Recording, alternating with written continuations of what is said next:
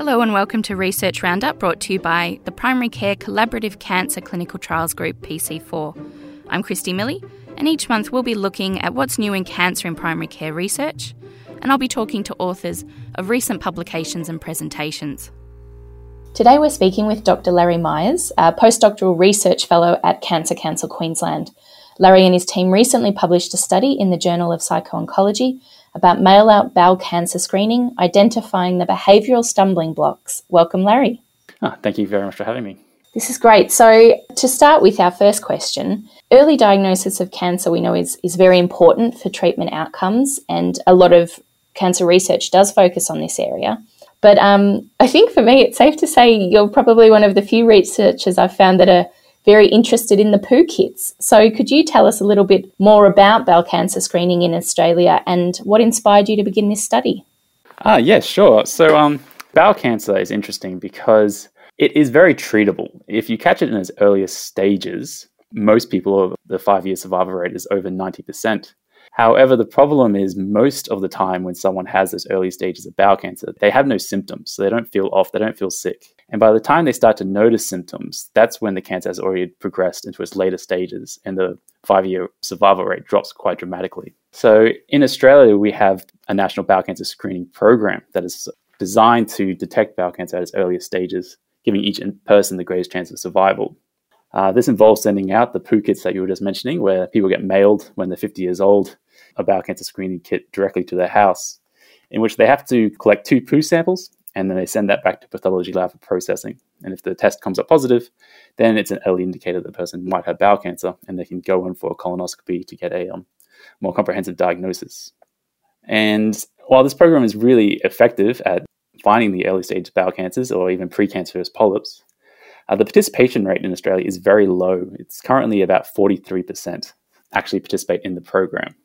And this can be contrasted to the similar program in the Netherlands, which has a participation rate of about 71%. And across the different types of screening programs, like the ones they have in Scotland and England, we are the very lowest in terms of participation rates. My background is actually in psychology, so I'm always interested in, well, why do people do the behaviors that they're doing? And I find the question of why people don't participate in the National Bowel Cancer Screening Program to be quite interesting, because at the offset, it sort of sounds like the obvious answer is to give that people that don't want to deal with their own poo, essentially, and they don't want to they find it kind of an icky process. But when we start to research why people don't participate in the program, it turns out to be a much more complicated story of there is some people that find the process a bit off-putting, but for the most part, people don't find it that off-putting because they're a bit older and they've generally had their own kids, for instance. They're used to sort of handling poo and those types of stuff. They're not overly concerned by that. Well, there's other factors that come into play.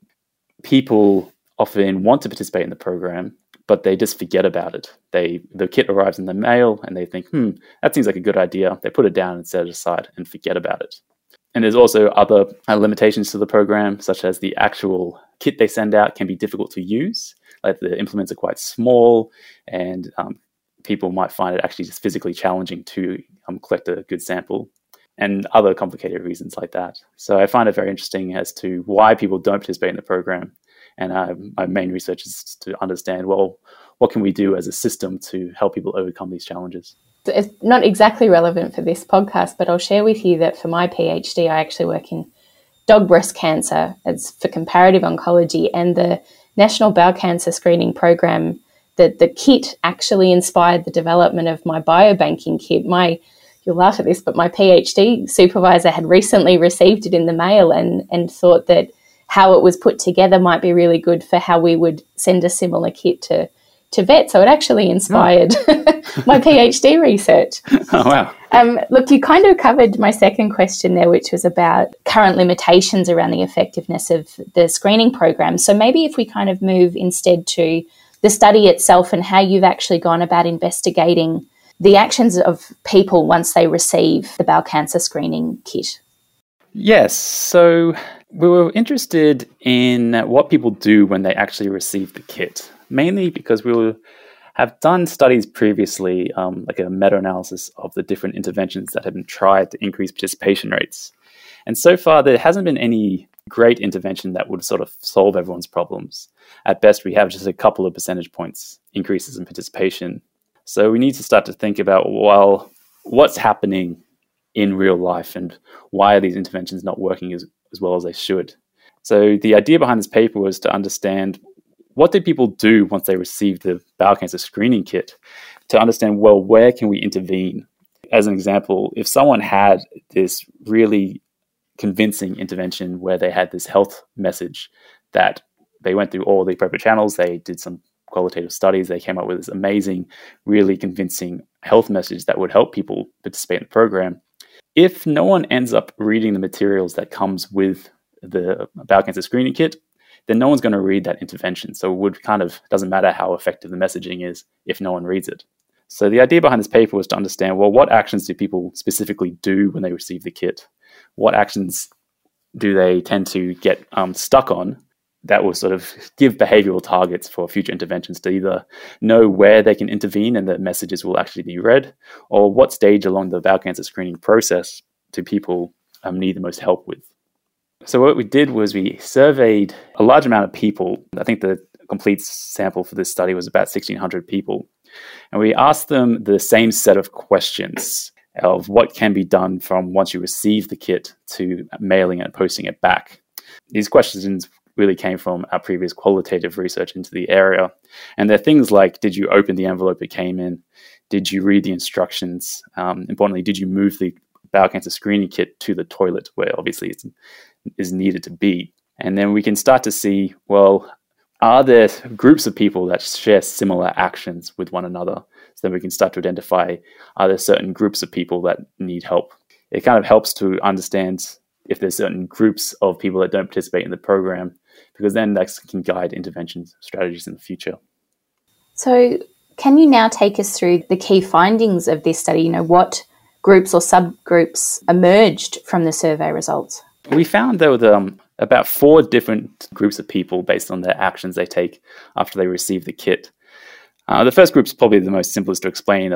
They're the people that complete and return their bowel cancer screening kit. So they do all the actions. They read the instructions, they look at the kit implements and everything. They're the students that got A+. Yes, essentially. Yeah, okay. And as grateful as we are for them to fill out the survey, in terms of intervention design, it's not super helpful for us because they're already on their journey. They know what they do. What's more interesting is the 3 other groups that we found. So we can break down the people that don't complete and return their kit into 3 separate groups. The first group, we found that they simply bring the National Bowel Cancer Screening Kit into their house. So it arrives in their mail, they bring it into their house, and that's all they do. Then the next group of people we find, they seem to bring the kit into their house, they read the letter that comes with it, but that's it. They don't read the instructions, they don't look at the implements. The third group of people seem to do a lot of actions. They open the envelope, they read the instructions, they look at the implement, but crucially, they don't take the kit near the toilet and they don't end up completing or returning their samples. So it appears that there were sort of 3 major groups of people that don't complete the kit based on their actions. And each one of those groups will sort of need their own intervention strategy to help them participate in the program. In terms of the type of strategy we can do there, then, is for the people that only bring the kit into their house and don't read any of the accompanying materials, there's going to be a very hard population to target when it comes to health promotion strategies, because obviously they don't engage with any materials that come with the kit. So for those groups of people, we really do need to focus on more like mass media campaigns, so which have been successful in Australia in the past. Otherwise, there's no way to reach them. For the next group of people, where they actually do read the invitation materials, but that's all they read, it appears there is an opportunity there to create some health promotion strategies in the initial accompanying materials, like the invitation letter. So we can start to think about what are the different messages we can place inside of those invitation letter that might be a bit more convincing for that person. The last group, where they seem to do everything but bring the kit into the toilet, it would seem that they tend to have very high intentions, like they want to complete the kit, they just sort of forget about it. So then we need to start thinking of perhaps in the instructions of how to complete the kit, maybe the first instruction should be that you need to bring this kit in the toilet and you need to place it somewhere where you won't forget about it. So there are just some different types of intervention strategies you can do for these different groups. I can see, you know, as you described these groups, how difficult it might actually be to get people to change these behaviours. And being the podcast that this is for PC4, and we're all about primary care, And we know that, you know, GP endorsement can play a role in improving completion rates for screening kits. I was just wondering if you thought about it all, that, you know, the role that GPs already play in this type of screening, and is there any opportunities to leverage the relationships that patients have with their GPs to improve completion in the screening program? Yes, definitely. I think the GPs will play a huge role. Unfortunately, in Australia currently, there's no systematic ways for GPs to get involved in the invitation process or the screening process. But given how important they are to people's health choices, especially for this particular age group, GPs, I think, need to play a crucial role. For instance, for the first group of people that only bring the kit into the house and don't read any materials, it's hard for the National Bowel Cancer Screening Program to do anything in terms of health interventions to promote screening in that group. And that's where I think the GPs will come in very handy, because they will have a more direct contact with these potential non-screeners and be able to give them the health information that they might need to encourage them to participate in the program. The other thing that GPs might also be able to help people is to give more practical tips on how to simply just to not forget about completing their screening kit. So I can imagine from a GP's perspective, if they ask their patient, have you completed the bowel cancer screening kit? And they say no. These findings highlight that there's no one single group of people that don't complete the kit. So the GP will need to then ask further questions to understand, well, does the person have motivation to complete the screening kit? What do they normally do? And for instance, if their patient is one of the participants that have high intentions to complete the screening program, but end up just forgetting about it, the group that sort of just don't bring the kit near the toilet, then the GP can focus less on trying to motivate the person to participate in the program, because they sort of already have that motivation. Rather, give them more practical tips of, when you receive the kit, make sure you keep it somewhere where you can see it so you don't forget about it. Maybe the GP could recommend keeping it near the toilet so that's ready to hand when they need to use it. And maybe have a discussion about what has prevented them from participating in the past. Like, is it a time thing? And maybe we can come up with some strategies to overcome the scheduling conflicts that might arise when someone tries to plan to do this kit throughout their busy week. The GPs can then direct the advice that they give towards their patient based on what group they will tend to fall into based on the findings of the paper. And our last question is always about, you know, what's next? Now that you've identified these four groups, are there plans for you and your team to take this further and target any of the groups? Yes. So the two main types of research we're doing to follow up on this is, first, for that group of people that seem to do everything but bring the kit into the toilet, what we're trying to do is come up with some sort of planning intervention that can be used by that group of people that would help them from procrastinating and forgetting to do it. Our first idea is to do qualitative surveys for people that have completed the kit and to see, well, what type of plans did they put in action so they wouldn't forget about it? And then we can start to see, well, what types of strategies can we start to implement on a larger scale that is likely going to be used by this population of people? And we hope that that will probably be the easiest group to, I guess, get over the line to participate, because they already seem to be highly motivated. They're already doing most of the actions needed to complete the kit. They just can't just, they seem to stumble at that last little bit there. So we think in terms of largest effects, that population seems to be the low-hanging fruit, so to speak. So all they need is a couple of prompts to help them not forget about it or leave the kit somewhere where they don't see it.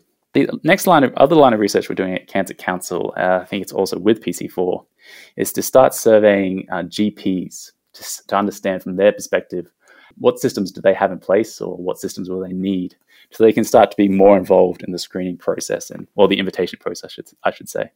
Well, thank you very much for your time today, Larry. That was really interesting, and good luck with these two next pieces of work. Yes, definitely. Thank you so much. Thanks for downloading Research Roundup produced by PC4. You can access the articles and other information in our show notes.